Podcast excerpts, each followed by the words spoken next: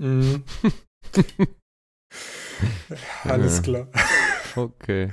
Von schlechten Witz für zwei Wüsten sprechen. Okay. Noch jemanden schlechten Witz wie letzte Woche? Natürlich nicht gleichzeitig die so zwei Wüste, ist klar. Ne? Man muss es nicht übertreiben. Ja, ja. Okay, dann legen wir los, oder? Mhm. Acht-Uhr-Alarm.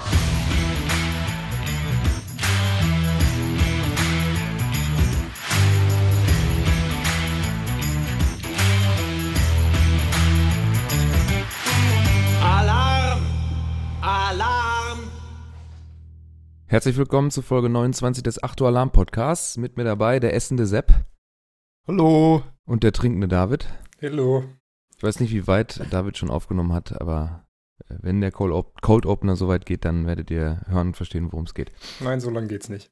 Gut, okay. Dann nicht. Dann lassen wir das in den Untiefen des Weltalls verschallen und denken da nicht mehr drüber nach.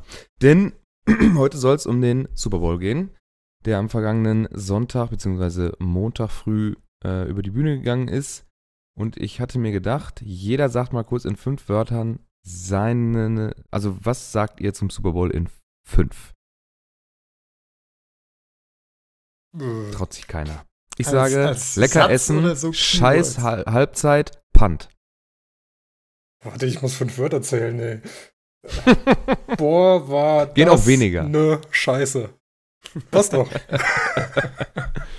Hast du noch was, Sepp, oder willst du einfach nur zustimmen?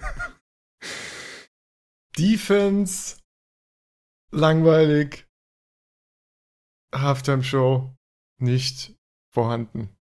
Mhm, mhm, mhm. Also, dass diese Show war nix. Ja, ich glaube, der allgemeine Tenor ist echt, wenn man jetzt nicht über das Spiel sogar sprechen will, dann die schlechteste Halftime-Show aller Zeiten. Die war wirklich, boah, war die langweilig. Das war ja gar nichts. Selbst meine Freundin, die eigentlich immer dann nachts, wenn sie noch wach ist und für den anderen Tag Uni hat und dann auch noch mal ein bisschen mitguckt, hat sich dann die Halftime-Show hier auch zu Hause angeguckt. Die sagte auch, meine Güte, da wünscht man sich Lady Gaga oder Katy Perry zurück. Ja. Selbst Coldplay war besser. Ja, das stimmt. Das ist schon eine Leistung. Tja. Ja, aber diese Halftime-Show... Oder Justin Timberlake letztes Jahr. Ja, das stimmt. Diese Halftime-Show hat auf jeden Fall sich dem Spiel angepasst. Oder das Spiel der Halftime-Show, je nachdem. Das Spiel war nämlich auch extrem langweilig. Da kann man hier kurz mal eben aus den Rekorden was vorlesen. Beispielsweise... was hatten wir denn hier? Ich hatte das gerade, genau. Fewest Points First Half, 0. Los Angeles Rams. Fewest Points Scored, Losing Team, 3. LA Rams. Fewest Points First Quarter, Both Teams, 0. Super Bowl 53. Was haben wir hier noch? Das ist alles positiv. Das war auch alles positiv hier. Fewest Points Both Teams Game, 16. Fewest points first three quarters, both teams 6. Fewest touchdowns, both teams game, 1. Fewest touchdowns first three quarters, both teams 0. Least points scored winning team 13. Und das war's dann auch schon wieder. Das sind die Lowlights von diesem Super Bowl. Und das sind einige. So viele Highlights gibt's da auch nicht. Mal ab davon, dass... Tom Brady jetzt so viel Ringe hat wie die Steelers oder dass die Patriots jetzt 11 Super Bowl Appearances hatten. Bleibt nicht viel übrig, glaube ich. Oder? Was meint ihr? Nee. Obwohl die Werbung war noch ganz gut. Also wenn man das Glück hatte, im Game Pass gucken zu können auf seiner Super Bowl Party, dann hatte man zumindest durch die Werbung einigermaßen Unterhaltung, weil ja, normalerweise würde man sagen, ist jetzt eher was für den Genießer, so eine Defense-Schlacht, aber nee, selbst das hat keinen Spaß gemacht, weil es war einfach zu frustrierend, wie die Rams-Offense untergegangen ist. Und nee. Ja, selbst wenn man sich Defenses gerne anguckt, dann muss halt in der Offense irgendwas gehen, dass die Defense auch mal eine coole Aktion dann bringen kann, aber meistens war es ja einfach nur für 2 oder 3 Yards und dann ging es wieder zum Punt. Also das, wobei es ja vielversprechend losgegangen ist, als Brady gleich im ersten Drive eine Interception geworfen hat oder sogar im ersten Passversuch. Eigentlich habe ich gedacht so, oh, das könnte was werden. Ja. Wurde es dann aber nicht. Ja, man dachte ja auch, es wird ein super High-Scoring-Game irgendwie und das hat gut angefangen, ja. Aber... Wir haben eine Tipprunde gemacht bei uns, als wir geguckt haben. 7 Leute, alle haben mindestens 50 Punkte combined getippt. Und jetzt lese ich mal ganz kurz die ersten beiden, also die erste Hälfte einmal die Drives vor. Die Patriots haben angefangen, Interception. Rams, Punt. Patriots, Missed Field Goal. Rams, Punt. Patriots, Punt. Rams, Punt. Zweite Quarter fing dann an. Patriots, Field Goal. Rams, Punt. Patriots, Punt. Rams, Punt. Patriots, Turnover on Downs. Rams, Punt. End of half. Und es ging nicht besser weiter. 4 Punts in der zweiten Halbzeit zum Anfang. Dann ein Field Goal der Rams als Ausgleich. Punt der Patriots, Punt der Rams. Touchdown. Das einzige Highlight so des Spiels eigentlich, wenn man so möchte. Bis auf den Longest Punt in Super Bowl History mit 65 Yards von Johnny Hacker. War da wirklich, was soll man sagen? Man muss halt auch leider sagen, die Patriots haben eigentlich den Rams alle Chancen gelassen. Sie haben eine Interception geworfen, wo sie nicht zu Punkten kamen. Sie haben ihr ersten Field Goal Versuch verkackt. Es hätte auch locker schon im ersten Viertel 9-0 stehen können. Und die Rams haben es halt trotzdem nicht hinbekommen. Irgendwie, ich glaube, die hatten ja in der ersten Halbzeit 1 oder 2 First Downs überhaupt. Also der Counter ging recht spät hoch, glaube ich auch, ja. Die ersten, was haben wir hier?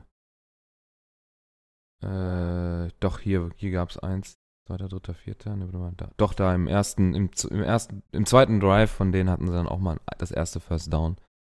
Da war schon ein bisschen Zeit von der Uhr gelaufen. Ja, aber ich meine, die Interception war ja noch weit von der Endzone entfernt, oder? Das war ja...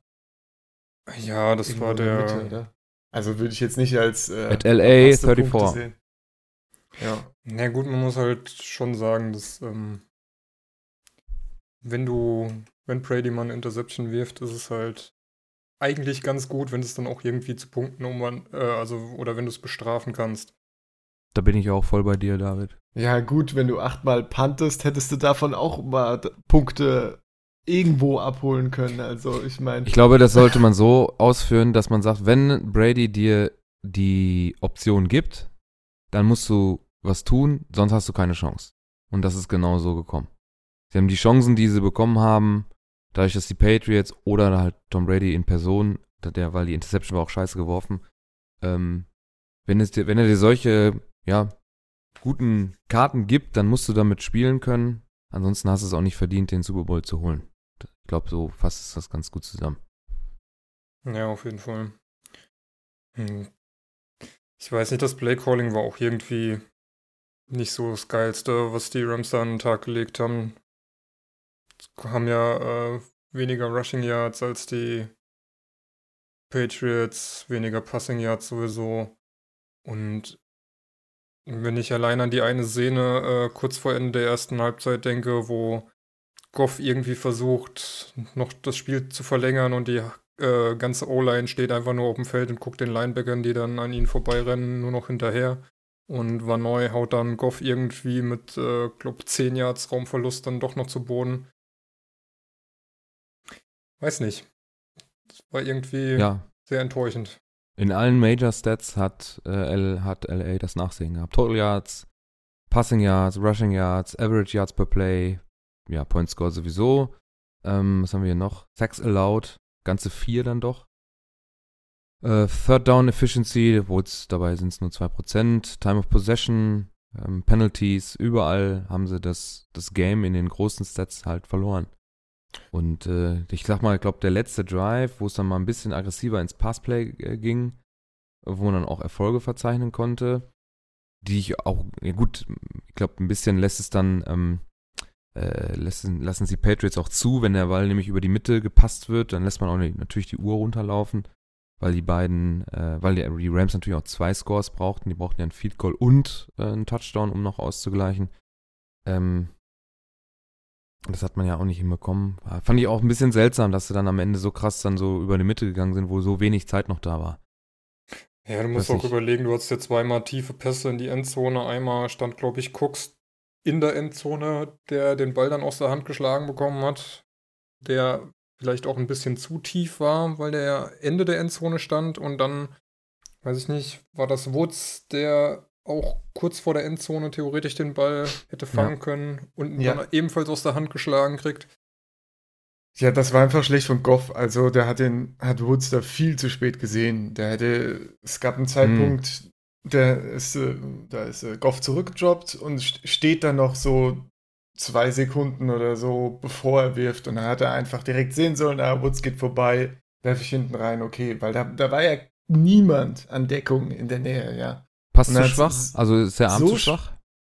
Nee, er hat einfach zu spät das gelesen und zu spät geworfen. Er hat ja dann noch ziemlich knapp hinten an die Endzone geworfen, weil er dann keine, weiß ich nicht, vielleicht weil er eigentlich fester werfen wollte oder war jedenfalls auch kein geiler Wurf dann. Sogar noch in die Richtung zum Safety, der dann noch angerannt kam. War ein Safety, glaube ich, ja. Also, ja, hätte Goff einfach eine halbe Sekunde früher geworfen, wäre das Ding easy Touchdown gewesen.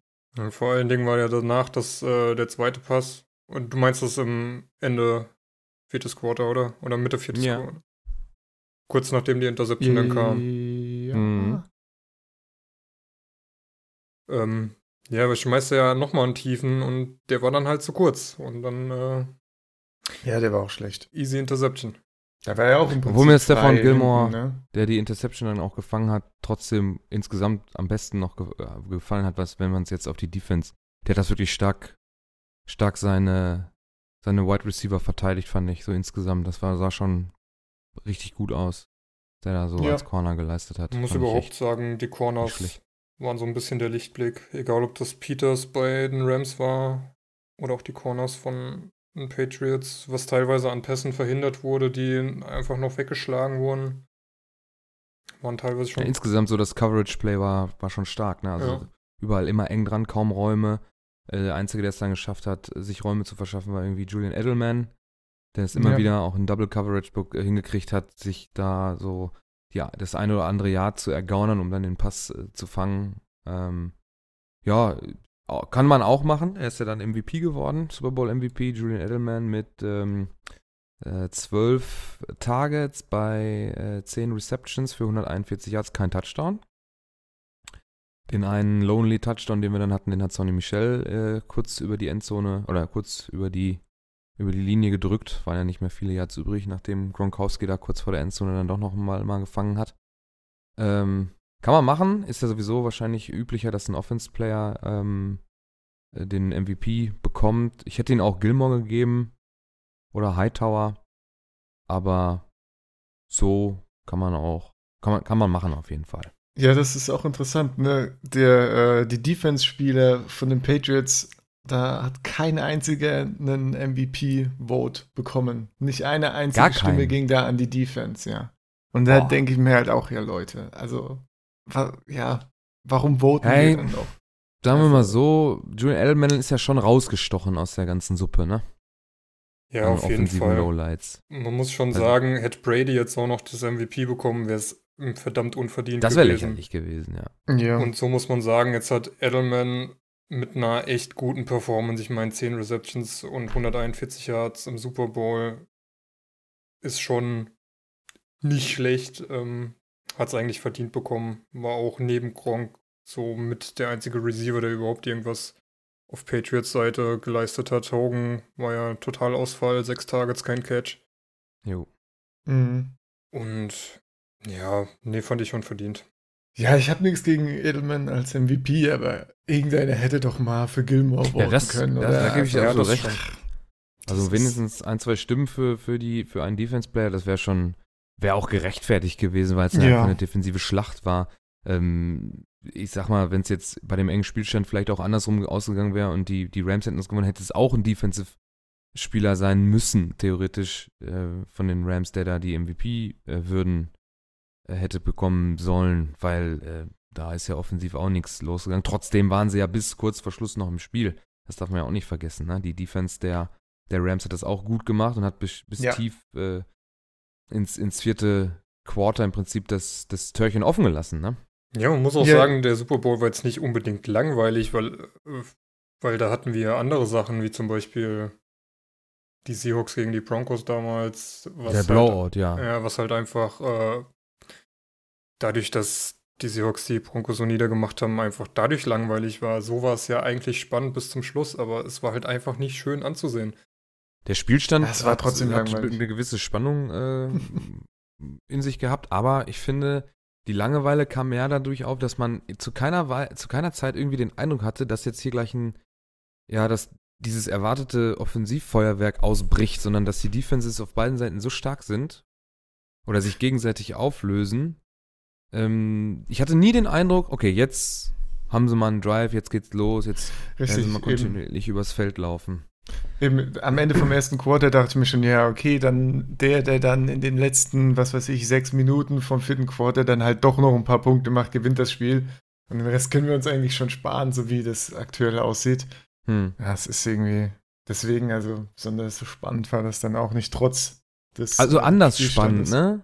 Ja. Ein Blowout ist vielleicht auch nicht so schön anzusehen, wenn dann so eine Defense auseinandergenommen wird, wie die Broncos damals. Das hat ja mit dem Safety, glaube ich, sofort schon angefangen. Also es war ja schon im schlechten, schlechten Licht. Nach dem Kickoff war sie direkt ein Safety. Da irgendwie, und wenn man das Spiel jetzt retroperspektiv betrachtet, dachte man ja schon nach dem Safety, okay, irgendwie, da war es schon durch, so nach dem Motto. Das hatte man hier natürlich nicht, aber ich hatte zu keiner Zeit das Gefühl, okay, selbst nach der Halbzeit nicht, ging es ja gleich wieder mit 4 Punts los. Okay, jetzt hat da ein Coach irgendwie die richtigen Knöpfe gefunden, hat ein bisschen dran gedreht und jetzt geht's los. Nein, die haben sich da wirklich egalisiert und neutralisiert. Das ist schwierig mit der Spannung. Es waren jetzt ja auch keine groß spektakulären Defensivaktionen dabei, gerade wenn die Rams-Offense auf dem Feld war, da war halt einfach immer Pressure da, ja, und wir haben ja letzte Woche auch schon über Goff und Pressure gesprochen und so, und entsprechend hat das dann funktioniert mit der Rams-Offense, ja, da war nichts irgendwie groß Spektakuläres da, das ging einfach nicht vorwärts, sondern wurde gepuntet, ja, und da kann man auch als so Defense-Liebhaber vielleicht nicht so viel Spannung mitnehmen. Problem dabei auch noch, dass die Patriots ja auch das ein oder andere Mal noch geblitzt haben, wo er ja eigentlich stark sein sollte, zumindest wenn man den Zahlen glauben mag. Und das hat es ja dann auch nicht gebracht. Also selbst wenn die, war ja 2-3 Mal, glaube ich, dass die Patriots bei Dritter und geblitzt haben, was ja Belichick sehr gerne macht. Und trotzdem hat Goff dann nicht, obwohl er stark gegen den Blitz ist, es hinkriegt, dann da einen Nutzen rauszuziehen und da Momentum heraus zu generieren. Das hat mich generell gewundert, denn die Rams sind ja so gut in dieser Hurry-Up-Offense, also richtig schnelle Plays raushauen, nach vorne. Und hatte ich auch eine Statistik gesehen, dass die meisten Plays innerhalb der letzten 5 Sekunden waren es, glaube ich, der Clock dann durchgeführt wurden. Und so von Geschwindigkeit war da nicht viel zu sehen, auch von so Play-Action, wo die Rams auch ziemlich stark sind, was sie am Ende dann nochmal gemacht haben, was auch halbwegs funktioniert hat, aber da gab es auch nicht viel, also irgendwie... Aha. Man muss halt leider echt sagen, dass das, was Benny im letzten Podcast angesprochen hat, so eingetreten ist. Die Patriots haben es eigentlich hinbekommen, mit 4 Mann Druck auszuüben und währenddessen alle Receiver zu covern, dass Goff jetzt nicht so die Chance auch teilweise hatte, überhaupt den Ball loszuwerden. Ja. Wobei die Patriots auch überdurchschnittlich viel Zone gespielt haben, Zone-Coverage. Also für die Patriots, es waren, glaube ich, immer noch nur 40%, aber sonst haben die Patriots, glaube ich, fast nur Man-Coverage gespielt. Und das war eben auch so ein bisschen das, wo McVay dann outcoached wurde, dass die Patriots sich eben ein bisschen angepasst haben an die Rams und gegen ihre Stärken auch sich aufgestellt haben. Und war schon irgendwo ein bisschen traurig auch, ne, dass dann so der Coach, so ein bisschen, ist er ja der Messias, sag ich mal, ein bisschen ketzerisch gesprochen, dass er sich, in Anführungsstrichen, wir spielen Foreman Rush und kriegen dadurch Druck und ein bisschen Zone Coverage und dann sind die Rams raus. So übertrieben gesprochen, ne? Ja. Natürlich ein bisschen bitter. Dann fürs Spiel und für uns als Zuschauer, als neutrale oder halbwegs neutrale #Don'tGoPats. Hat nicht funktioniert. Zuschauer. Darfst du auch nächstes Jahr wieder eine Kappe kaufen? Bringt ja nichts. Ja, ich hab's auch gemerkt. Ne? Obwohl, da hätte ich mich geärgert. Ja, gut. Ich glaube, wer will schon so 35 Euro wären wir dann zuschalten. Ja, ich habe ja, meine Sammlung soll ja bis auf 120 Kappen dann anwachsen irgendwann mal, ne? Von jedem Team eins. Ich warte dann immer bei den Teams, die ich nicht leiden kann, bis die Assis weg sind. Dann kann ich mir dieses Jahr auch eine Seahawks-Kappe kaufen. Geil. Mhm. Ja, ich glaube, viel brauchen wir nicht mehr drüber sprechen. Ich glaube, was man noch sagen kann, weder Bill Belichick noch Tom Brady haben irgendwie verlauten lassen, dass sie nach dem Super Bowl jetzt aufhören wollen. Ich glaube, bei Tom Brady war es sogar vor dem Super Bowl schon so, dass er gesagt hat, egal was passiert, die Chancen, dass ich aufhöre, sind 0. Ja. Bei Bill Belichick ist man sich ja auch nicht sicher. Ich denke, beide werden weitermachen. Wenn es läuft, warum nicht aufhören? Und bei den beiden kann man ja sowieso nicht sagen, wann es am schönsten ist. Können Sie sich dann am Ende der Karriere selber aussuchen, welcher von den 28 Super Bowls dann der schönste gewesen ist. Ja, ich glaube, das größte Fragezeichen steht eigentlich hinter Gronk, ob der nächstes Jahr nochmal dabei ist. Ja, er hat jetzt auch keinen Faktor gespielt. So die ganze Saison über war er auch eine gewisse Zeit verletzt. Wir hatten ja in unserem Fantasy-Kader so richtig die Spiele gewonnen, hat er uns nicht. Er ist immer noch ein guter Tight End, aber so richtig der das Zünglein an der Waage scheint dann nicht mehr zu sein. Ach, jetzt im Super Bowl fand ich eigentlich dann stark. Ganz gut Spiel geblockt, gemacht. Ne? Zum einen das und zum anderen halt auch oftmals doch noch mit Catches noch ganz gut Boden gut gemacht und seinem Team weitergeholfen. Also 6 Receptions für 87 Yards sind jetzt auch nicht so wenig. Zweitbester Receiver. Aber es ist nicht so, dass er so flashy Plays hat. Er ist wichtig für die Patriots Offense, aber dass er so flashy ist oder irgendwie die Zahlen dann noch höher sind irgendwie, also gefühlt ist es so, ne? Ja. 6 für 87 ist gut, auf jeden Fall, vor allem zweitbester Receiver hinter Edelman und beide kommen auf über 200 Yards combined, 16 Catches zusammen, schon gut, alles, also ich will das auch nicht in Frage stellen. Ist jetzt auch noch die Frage, genau, ob der dann noch weitermacht. Ein kleiner Fakt noch, Bill Belichick has tied George Halas, ist das richtig? Halas? Keine Ahnung. Halas. And Curly Lambeau for the most championships in NFL history mit 6. Also ist er, Namensgeber Lambeau Field und den anderen, weiß ich nicht, wo ich den jetzt einordnen soll.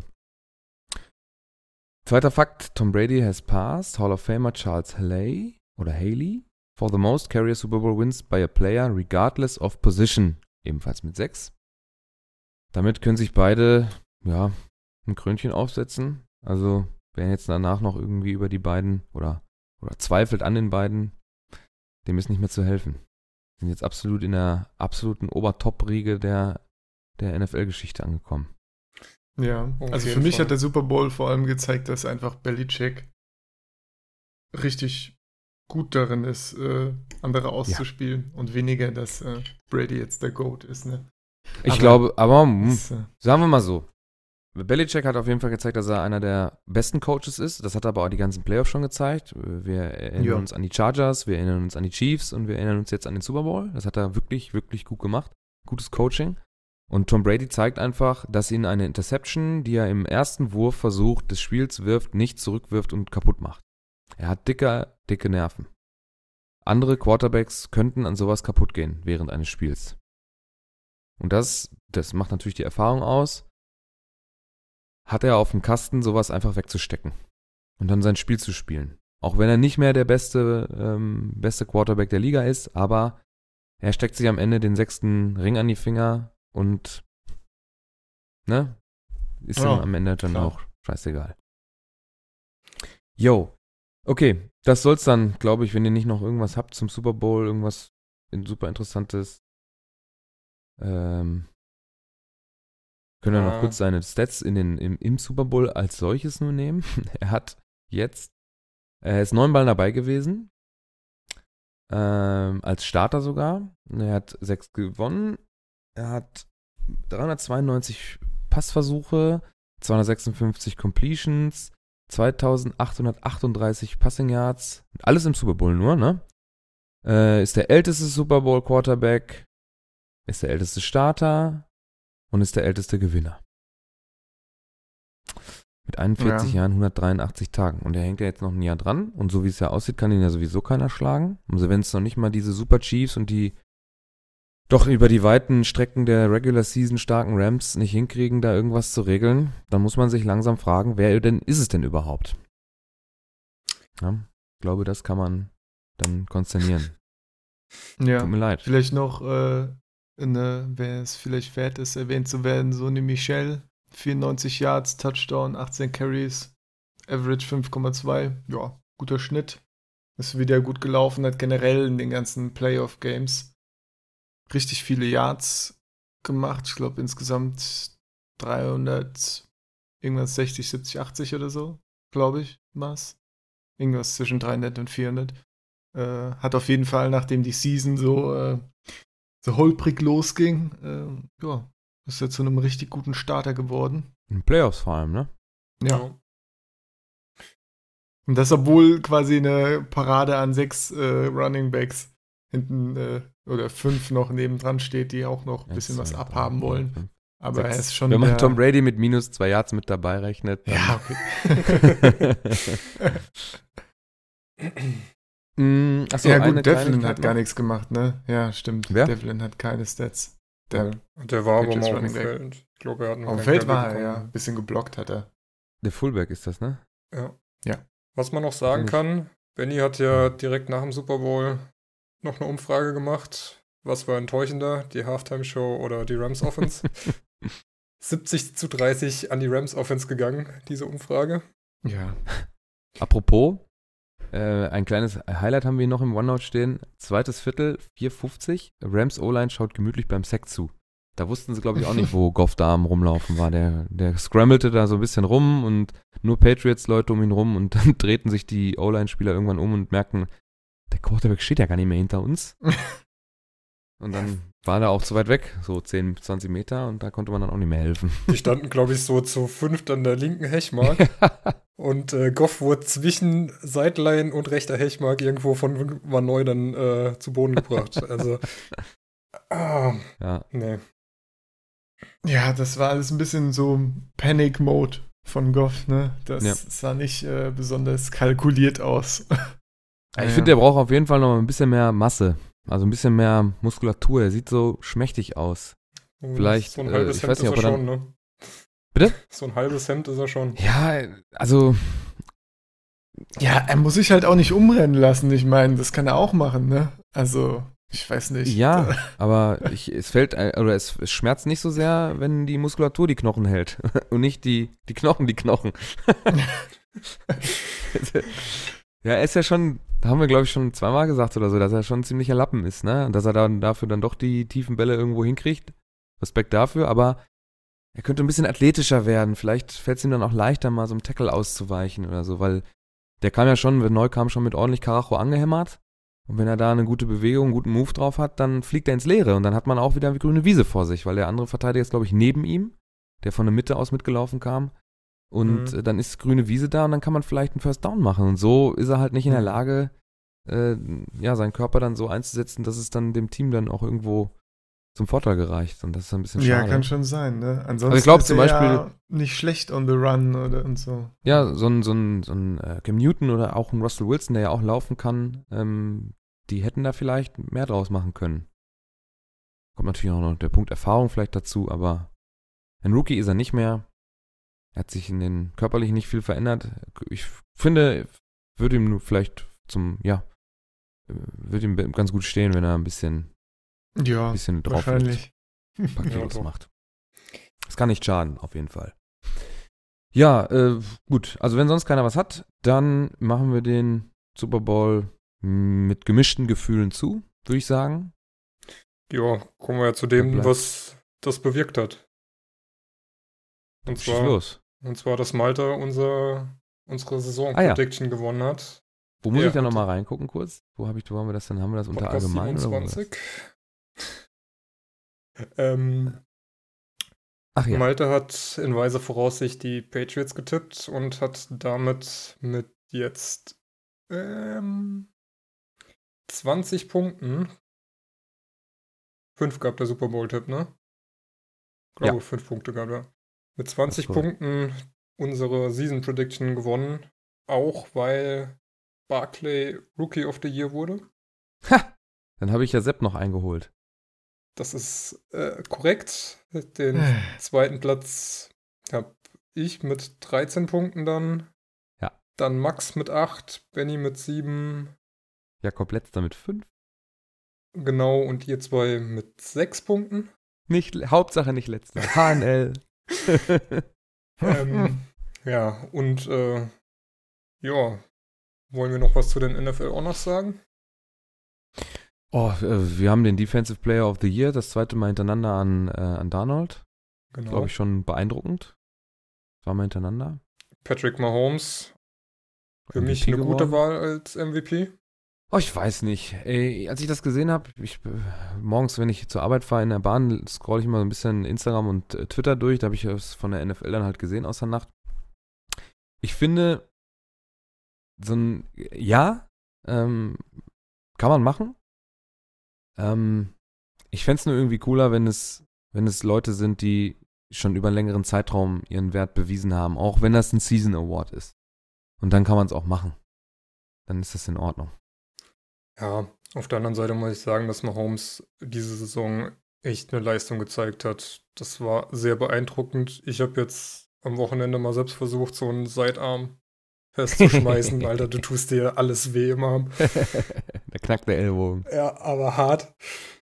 Von daher, ich finde es gerechtfertigt. Ja, natürlich kannst du sagen, andere Spieler, die schon länger dabei sind und über einen längeren Zeitraum ihren Wert bewiesen haben, hätten das ebenso verdient.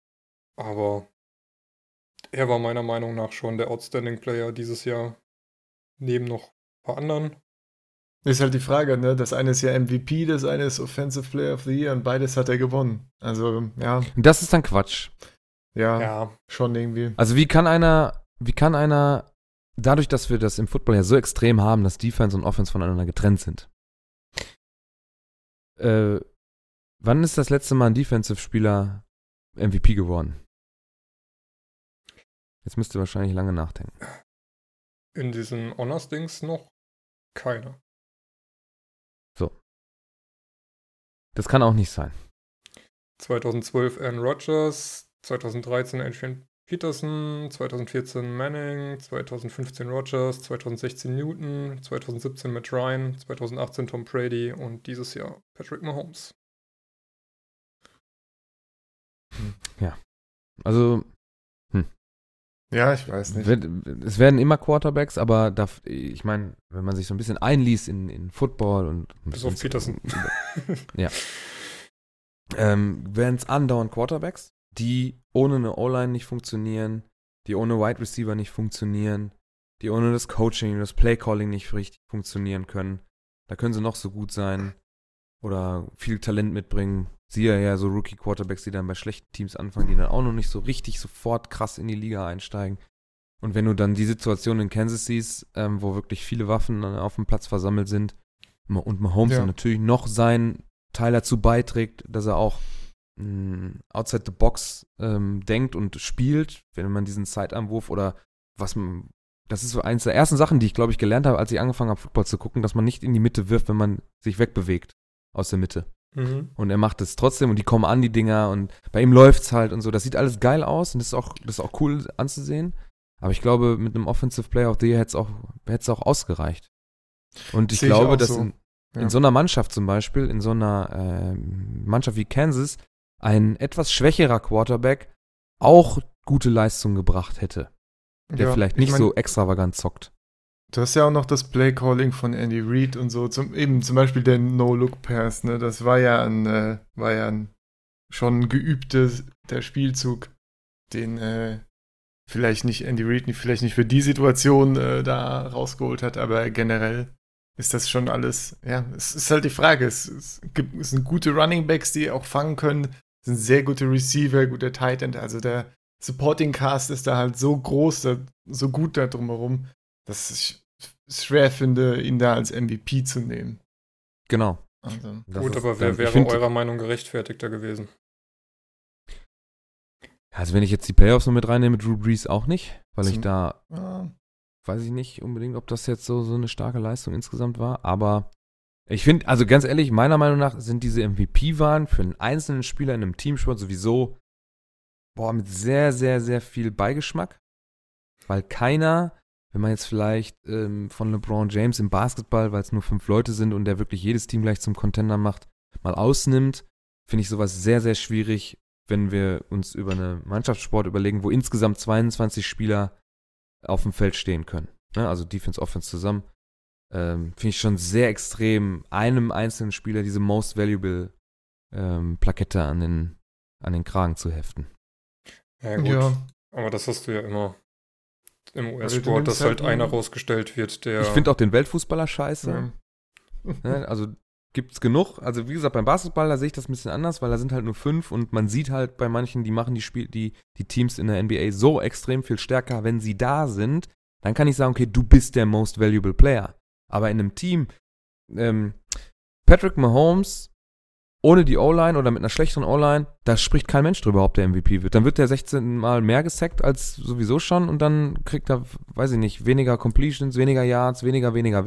Dann hat er seine 2, 3 Flashy Plays und dann denkt man nicht darüber nach, ob der Most Valuable Player ist. Ich glaube einfach, dass die Chiefs genauso weit gekommen wären, ohne ihn mit einem leicht schwächeren Quarterback. Siehe Rams-Game zum Beispiel, wo er dann mal wirklich unter Pressure war von Donald und so weiter und ziemlich viele Turnovers produziert hat. Man gemerkt hat, ist auch noch ein bisschen wackelig in einigen Situationen. Aber, ist halt die Frage. Ich meine, ja, man könnte MVP halt, das hatten wir ja schon mal diskutiert, dann jemanden wie Barkley nehmen, ne?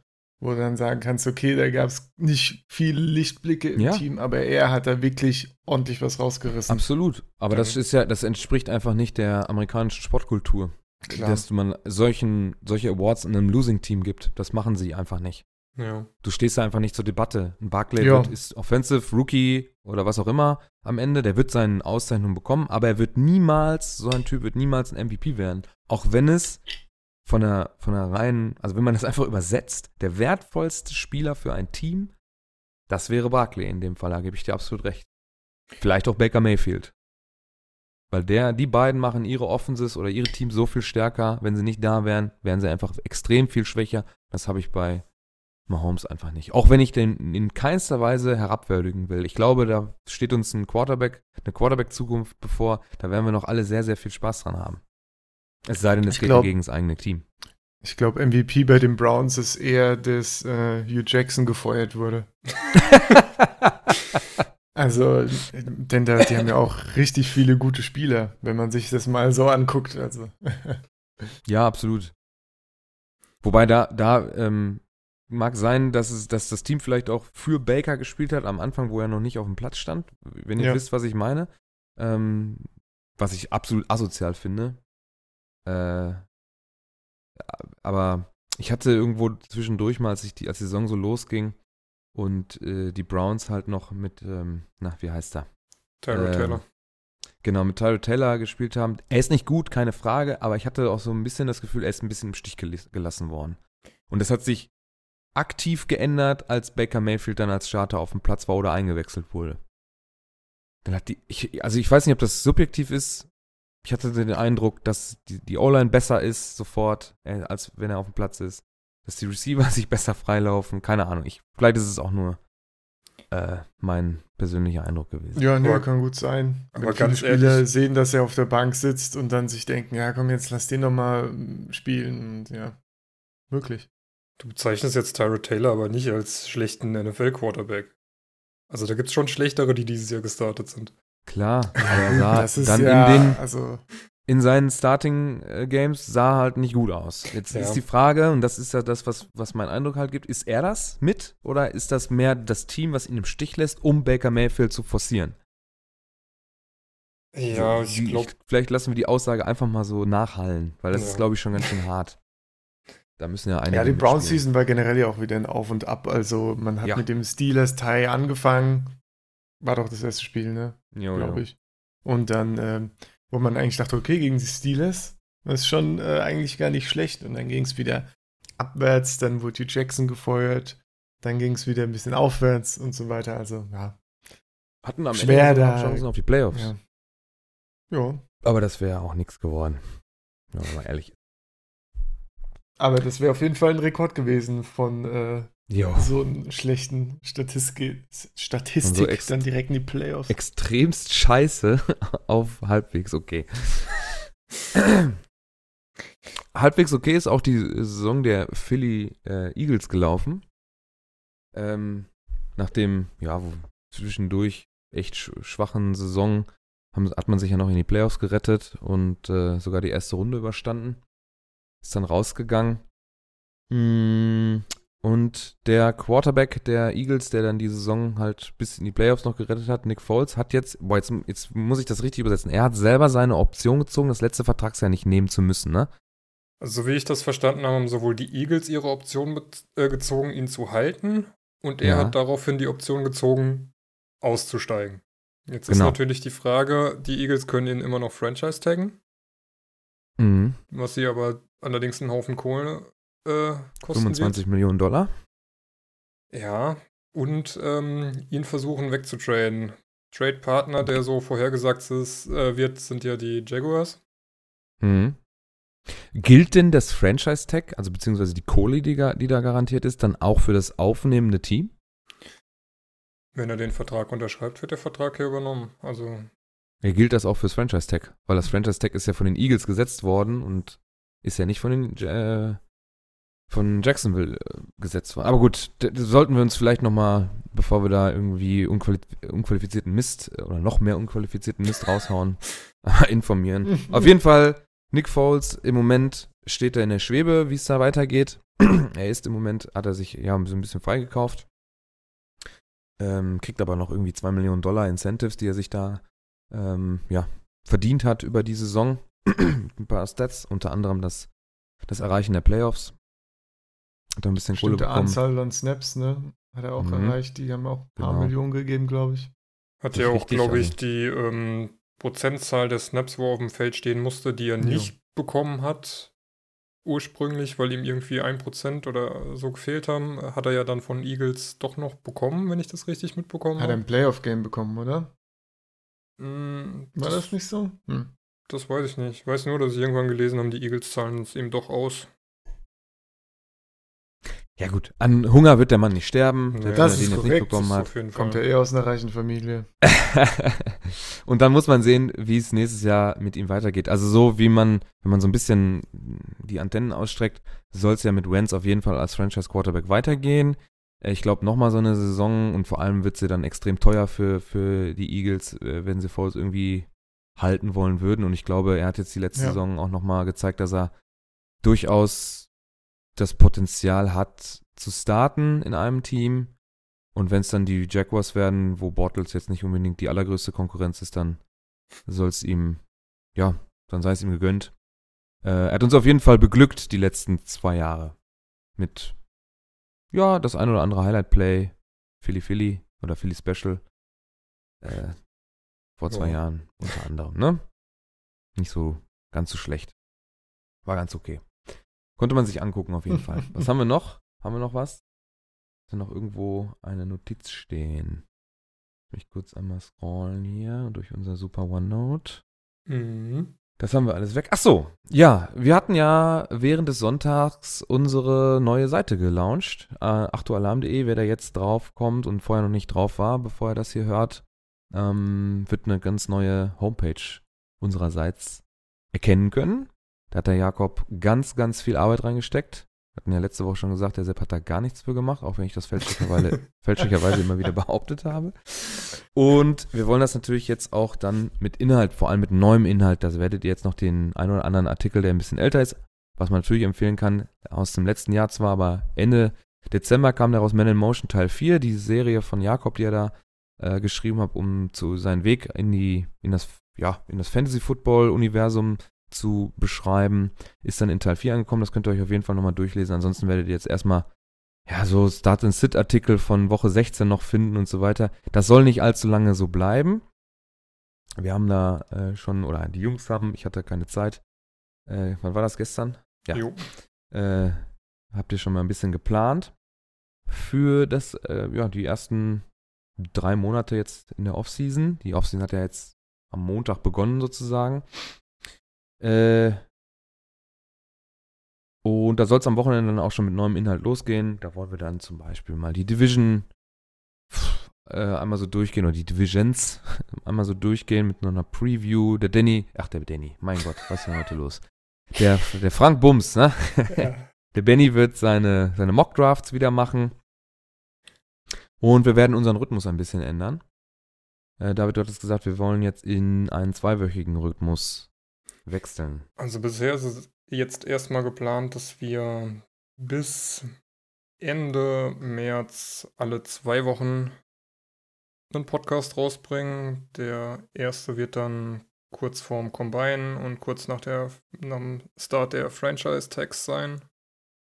Und ja, dann nach dem Combine und immer so zu wichtigen Daten in der NFL, zum Beispiel dann auch Mitte März, wenn dann das neue Liga-Jahr losgegangen ist und die Free Agency offen ist. Und ja, genau, schauen. Also die Idee war, halt ja nicht mehr ganz so einen festen Zeitplan drin zu haben. Also genau, bei wichtigen Ereignissen und so im Durchschnitt 2-mal pro Monat war so die Idee, dass wir auch nicht exakt alle 2 Wochen einen raushauen müssen, sondern das einfach ein bisschen freier gestalten. Wenn wir natürlich Bock was anfangen haben, können wir natürlich immer die Aufnahmemaschine hier anschmeißen.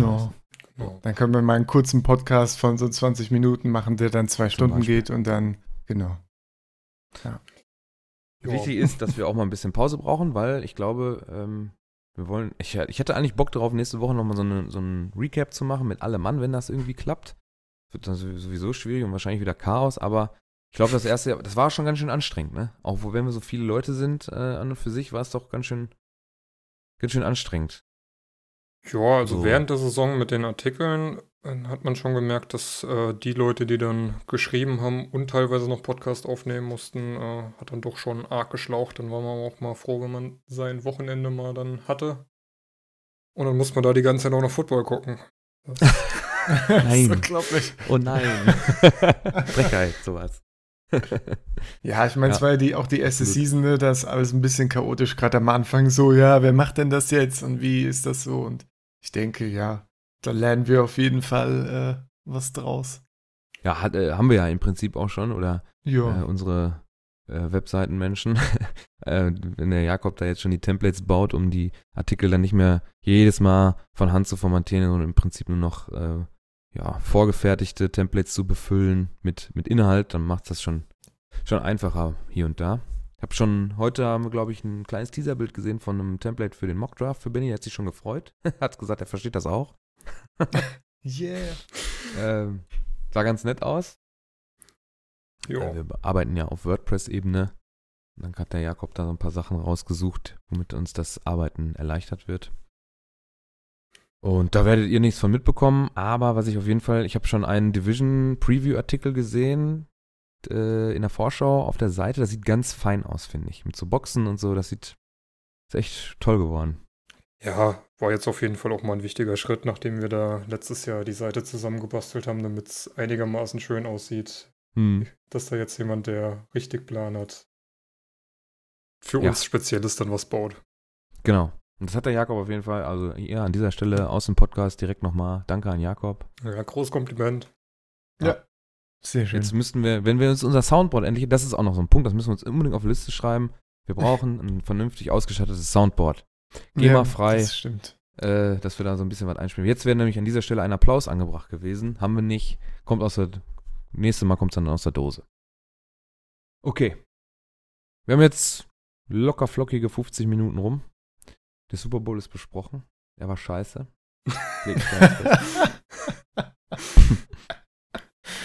Die armen Patriots-Fans.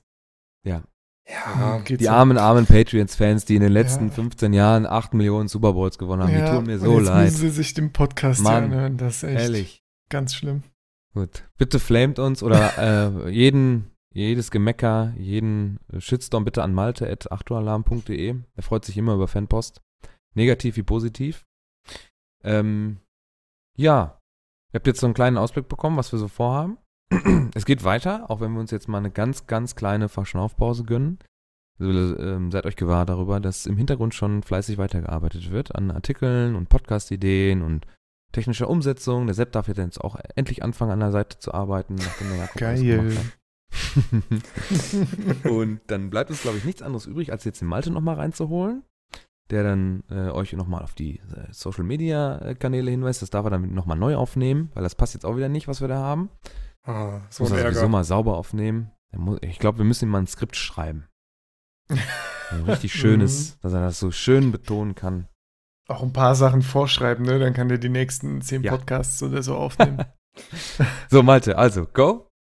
Der Super Bowl ist zum Glück vorbei. Die Offseason steht bevor. Das heißt aber nicht, dass ihr euch jetzt ein halbes Jahr auf die faule Haut legen könnt. Ihr seid weiterhin aufgefordert, uns auf Twitter, Instagram, bei Facebook, alles zu finden unter 8 Uhr Alarm und natürlich auf unserer super neuen Homepage 8uhralarm.de zu besuchen, uns zu liken, generell uns zu folgen, damit ihr auch die neuesten Entwicklungen in der Offseason mitkriegt. Wir werden sicher den Combine begleiten, dann ist es ja auch nicht mehr weit bis zum Draft. Die Free Agency dürfte dieses Jahr auch ein paar interessante Geschichten hervorbringen. In dem Sinne, achtet auf unsere Kanäle. Am besten abonniert ihr alles, damit ihr nichts verpasst. Und ja, dann sehen wir uns schon bald wieder. Herzlichen Dank, Malte. Ansonsten, ja, wir sehen uns oder hören uns spätestens in 2 Wochen, kurz vor dem Combine. Bleibt uns gewogen. Wir sehen uns auf 8uhralarm.de, auf Twitter, auf Instagram und so weiter. Habt ihr gerade alles gehört. Bis zum nächsten Mal. Ciao. Ciao. Ciao, ciao. 8 Uhr Alarm.